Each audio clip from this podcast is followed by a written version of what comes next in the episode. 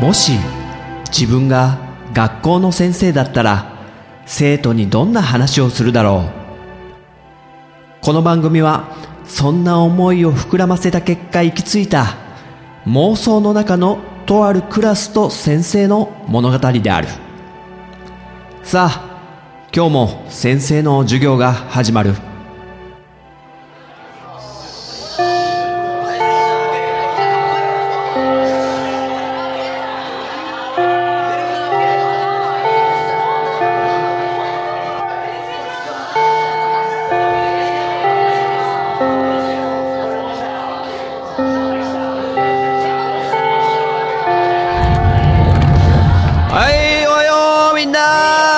元気か？はいはいはいはいはい席ついて。はいみんなはい席ついてと。えっとみんないる感じだね今日も。いやーオリンピック終わっちゃったね。あああ結構みんな見てた。田中なんか印象に残ったのある？うん。あ、レスリングのね、吉田沙保里がね、決勝でね、残念ながら負けちゃったよね。いやー、もうごめんなさい、ごめんなさいっつって、吉田がすごい謝ってたけど、いやいやいやいやいやって、とんでもない、とんでもない、もうそんな頑張ってくれてたから、もうそんな謝んないでいいから、いいからって感じだったよね。みんなもそうでしょ？うん。いやいやいや、もう、謝らせちゃって逆にごめんなさいだよ、こっち。こっちがだって期待させすぎて、僕らがもうプレッシャーかけすぎちゃったんだね、多分。まあ、でもね、あんだけ君臨してたってすごいよ。トップに、レスリングの。で、だってその、アメリカのヘレンさん？ヘレン選手が、ね、吉田沙保里をずっと目標にして、なんか12歳の頃に吉田沙保里を見て、もうレスリングであの人と戦いたいって思って、で、上がってきたわけでしょすごいことだよね、そうやって目標にされて。これは誇らしい、誇らしい敗北だったんじゃないかなと、先生思うけどどう？みんなは。だよね？うんうんうん。あ、矢沢もそう思う。そうだよね。あ、泣いちゃった。うん、泣いちゃうよね、あんな。お父さんに怒られるなんて吉田言っててね。いや、本当お疲れ様でしたって感じで。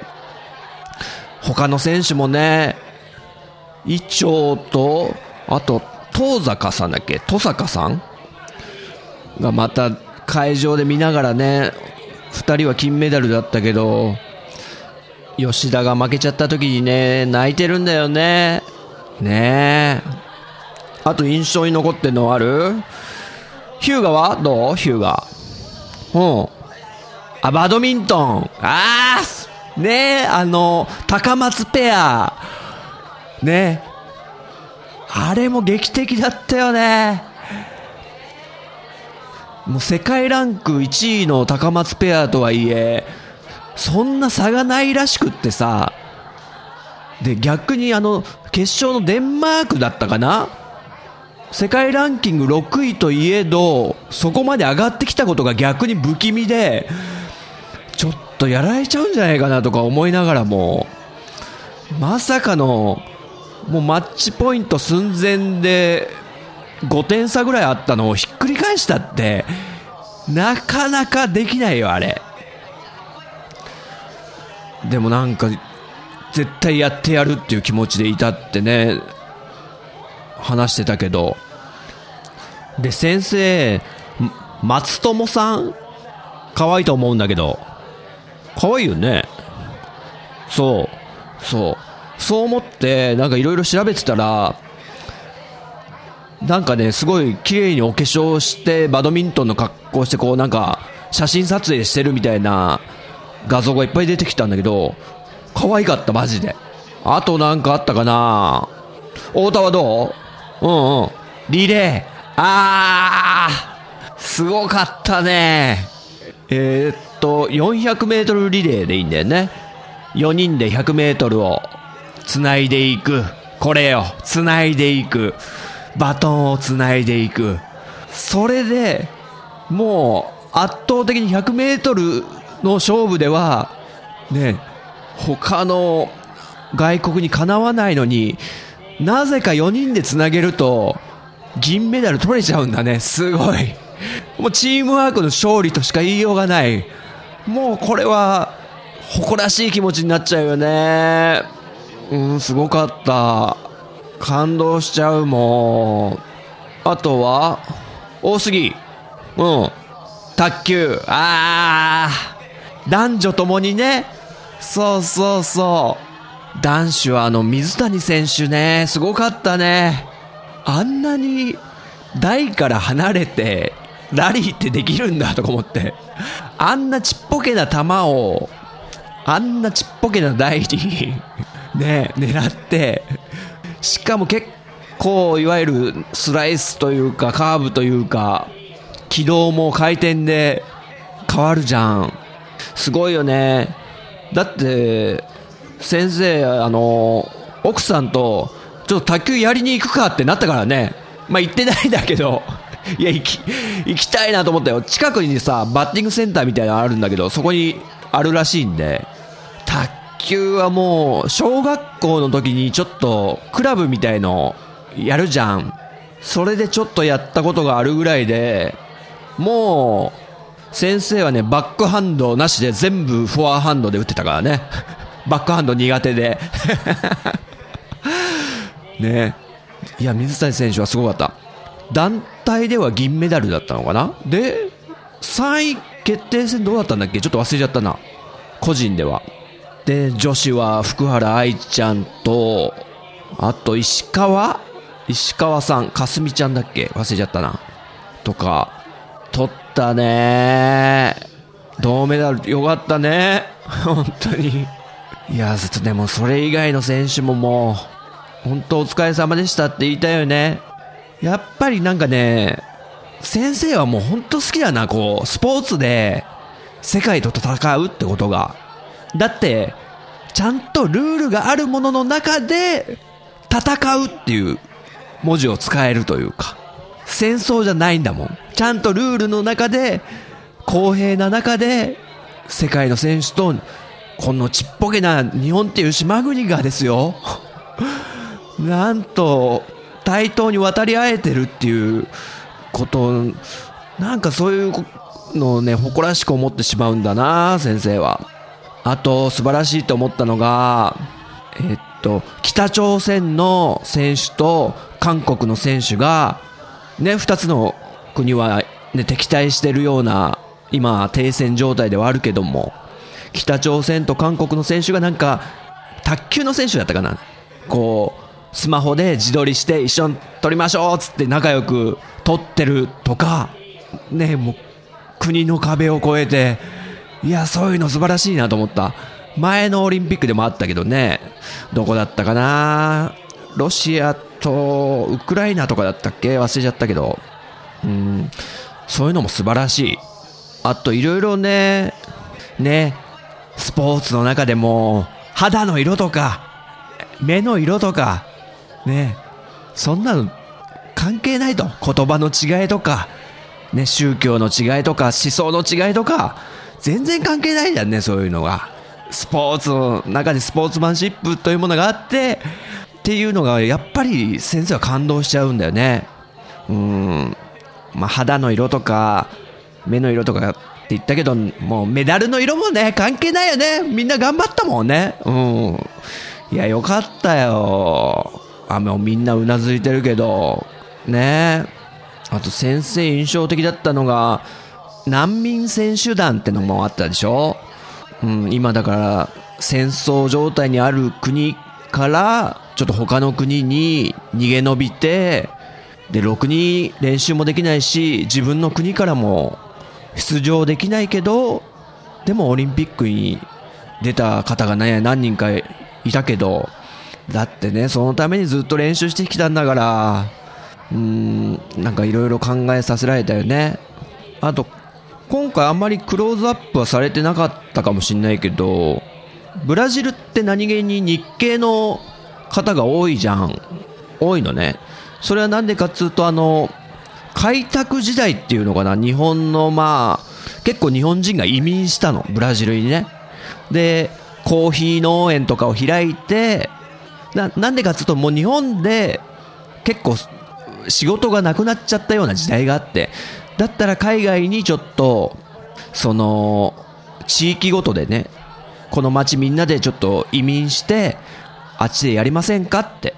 そしたら結構儲かるし、生活も潤うし、みたいな感じで、日本人が結構ブラジルに移民として渡って、でも、結構甘い囁きで行ったはいいけど、すごい過酷な状況だったらしいんだよね。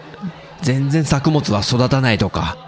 でもそんな中でもブラジルの人たちってすごい温かく迎え入れてくれたんだって。移民として渡ってきた日本人たちを。で、その人たちの今も日系何世か3世ぐらいまで行ってんのかな？そういう世代でもうブラジル人として過ごしてると。でもその方々がじゃあ日本とブラジルが試合した時にどっちを応援するんだっていうのが、一回なんかサッカーのワールドカップでブラジルと日本が戦った時があって、で、その日系人の村では、鉢巻きが日本の、えー、国旗をかたどったものと、ブラジルの国旗をかたどった鉢巻きが裏と表でひっくり返せるようになってて、まあ、運動会の赤白棒みたいな感じだよね。裏返して、リバーシブルで使えるようなやつ。で、ブラジルの、ブラジルに渡った日系人の人たちと日系のもう、ね、子孫の方々は、もうブラジルを大応援するんです。サッカー、ワールドカップ、日本対ブラジル。もうブラジルを応援するんだよ。だけど、もう圧倒的にブラジルが優勢になっても3点とか決められた時だったかな。徐々にその、ブラジルに渡ったね、日本人の方々の気持ちがぐらつき出すんだよね。それを、俺たちの母国はやっぱりでも日本だけど、でもこんなにやられっぱなしじゃちょっと悔しいみたいな。で、次々にブラジルの国旗の鉢巻きをしてた人たちが、ちょっと日本、これからちょっと後半は日本応援するわっつって日本の鉢巻きにしたりとか、なんかそういう何気に日本とブラジルってね、ゆかりのあるっていうことで、だから今回、結構日本もひいき目ってわけじゃないけど、うん、ブラジルの方とか応援してくれた方多いんじゃないのかなとか思ってね。あとなんだっけな。あ、どっかの選手が、女性の選手が金メダルかなんか取ったら、そしたらそこに同じ選手団で来てた男性の方が現れて、プロポーズしたなんてこともあったらしいよ。キャーカーこれロマンチック。誰か止めてロマンチック？ということでね、ねまあ、試合で本番でね、ミスしちゃったとかってね、時間戻してとかね、ちょっと思ったりすると思うんだよね。まあ、オリンピックのそんな選手の話してる後でちょっとちっちゃい話だけど、先生もね、ちょっと苦い経験あんだよね。先生、中学の時に、まあ、野球部だったって話はしたと思うんだけど、で、主に外野をまあ守ってたんだけど、で、結構試合によってバラバラで、レフトかセンターかライトか、で、ある試合で、まあセンター守ってたんだけど、やっちゃったんですよ、先生。さよならエラーってやつを。苦い、苦い経験だ、これいや、ランナーがいて、で、バッチ来いバッチって言ってる割に、来んな、来んなってちょっと思ってたんだけどね。あんま守備に自信なかったね、先生。実際。で、ランナーがいて、1打出れば逆転サヨナラみたいな場面ですよ。もう結構緊張感漂ってて。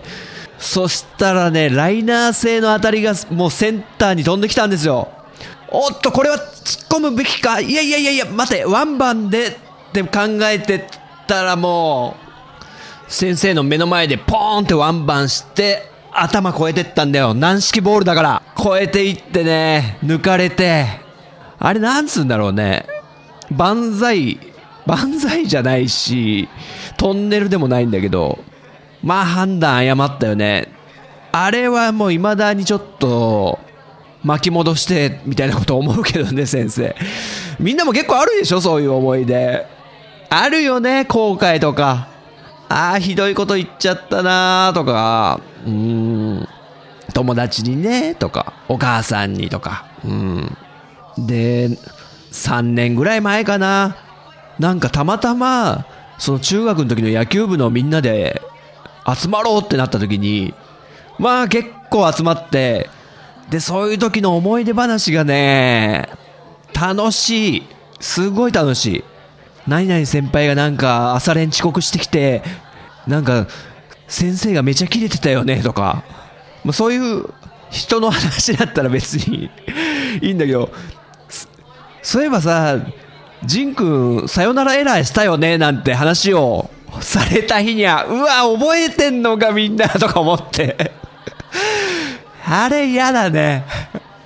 忘れたい記憶を鮮明に覚えてるみんな。うん。で、そうやってでも、こう、記憶が、みんなのね、まあ、11人ぐらい同じ学年いたと思うんだけど、みんなの記憶がなんかこう、つながっていく感じが本当楽しかったね。久々に集まって。で、変わんないんだよね。あと思い出したぞ、またちょっと嫌な思い出、スポーツの。先生ね、まあ、中学時代というか、割と足は自信があったのね。足の速さね。短距離。で、野球部の中では、まあ、中3の時ね、野球部の中で一番速かったの。ベースランニングとかしても一番タイムが速い。なので、まあ一番バッターだったりしたんだけど、ピノほど速くはない。ただなんかピノほどは速くないからね。で、あの何の話だ？えー？そうそう、足が速いだけど、まあ野球部の中では速いんですよ。でも、学年で見ると、もっと速いのはいっぱいの陸上部だっているし、サッカー部の人とかもいるし、でも、うちの中学のあった市で、中学校対抗で運動会みたいのやったのよ。なんか連合陸上みたいな感じで、同じ市の中に5個中学があったかな。で、その5校が集まって代表選手を選抜してやるっていう。で、そんな、あれですよ、応援とかみんな来ないですよ。みんなが授業やってる時に、僕らは行くわけですよ。で、僕、ね、先生は、足割と速かったけど、まあ速かったから選ばれたわけだ。リレーの選手だったかな。そう。まあさっきのオリンピックの話じゃないけど、リレーの選手に選ばれたんですよ。で、4人で走るじゃん。でも、その中では、一番遅いの、俺。わかる？この。クラスの中じゃ一番、野球部の中じゃ一番だけど、速い人を集めた中では一番遅いっていう、この屈辱。あれ嫌だったね。で、一番手だったのよ、リレー。結構大事だよね。で、なんと先生、5校中、確か4番でかえ、4番でバトンを渡したんだよね、2番手の人に。したら、その先生の後の選手がみんなどんどんどんどん抜いてって、2位になったのよ。最終的にアンカーは2位でゴールして、じゃあ、ジンタが、もう、もう一つ早かったら、1位だったのにねってなるじゃん。いやー、いや、あん時はなんかね、もう連合陸上ってことで、なんかそっち優先して、部活も野球部の練習じゃなくて連合陸上の練習ってことで、ね、やらされてなんかすごい疲れてたよね。で、疲労を取るみたいなこととかもあんまそういう分かってない状況だから、まあ、とにかく走り込むしかないみたいな感じで、一番コンディション最悪の時にその連合陸上のね、試合が来て、ありゃがっかりしてたよねみんな。いやー、嫌な思い出だこれもう。ねほんと、タイムリープが使えたらね、もうその時に、とにかくちょっと一日練習休んで疲労回復させた方がいいとかさ、言えるのになーとか考えるよね。シュタインズゲートだな 実は先生ね、ちょっと、最近、曲作ったのよ。ちょっとみんなにね、聞いてもらおうかと思って今日は。ね、そのシュタインズゲートが好きで、アニメね。で、主人公のオカリンがタイムリープするみたいな話なんだけども。まあなんかたまたま作った曲が、なんかうまいことその、シュタインズゲートのアニメの、えー、ストーリーに収められそうだったというか、なんか書けそうだったんで書いてみたら結構うまいこと言ったかなと思ったんで、ちょっと聞いてくれる？みんな。まああんま他のクラスに音漏れしないようにね、ちょっと音低めでやるけどさ。というわけでね、先生が趣味で作った、まあデモ版って思ってるんだけど先生は。これをもしかしたら、ね、バンドに持っていくかとか、まあ、他のよそで誰かに代わりに歌ってもらってやるとか何も決めてはいないんだけどいいわゆるデモ版だとそれでは聴いてくださいジョン・タイターにお願い。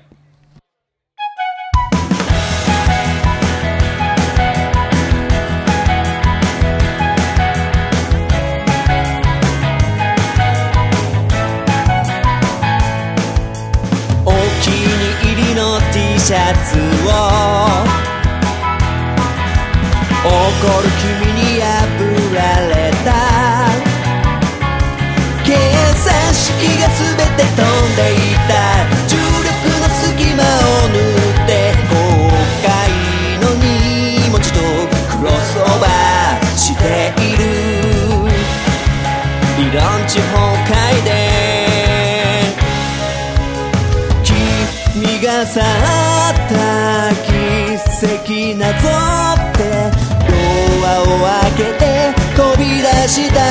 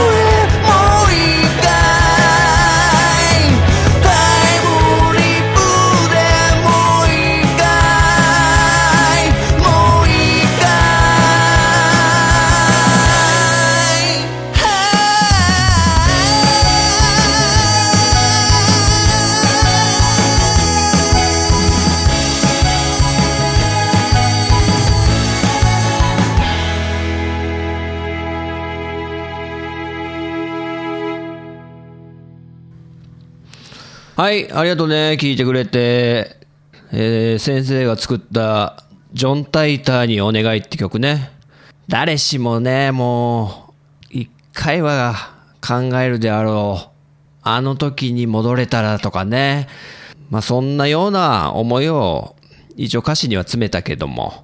まあみんながちょっとタイムマシンとかで戻ってやり直したいなって思うこととか、あとね、この曲の感想とかね、また連絡帳に書いてくれるとちょっと先生嬉しいな。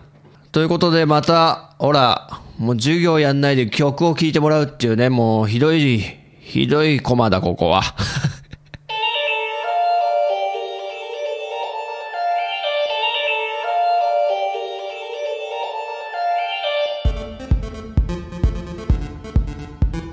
いかがだったでしょうか？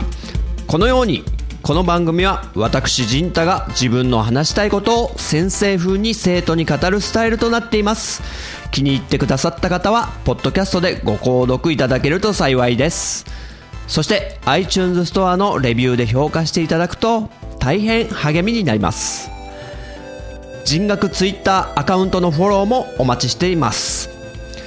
人学では番組をお聞きになっている生徒さんのメッセージをお待ちしております。ツイッターハッシュタグカタカナで人に漢字の学ぶで人学と書いて投稿してください。ご了承いただきたいのが2点。私が先生視点で受け答えさせてもらうこと。そして全ての投稿は拾えない可能性があること。これを納得の上ツイートしていただけると幸いです。現時点ではあえてメールアドレスお便りフォームブログコメント欄は開放してません。長文となる場合は人学アカウントに DM でお送りください。それではまた次回の授業でお会いしましょう。さようなら。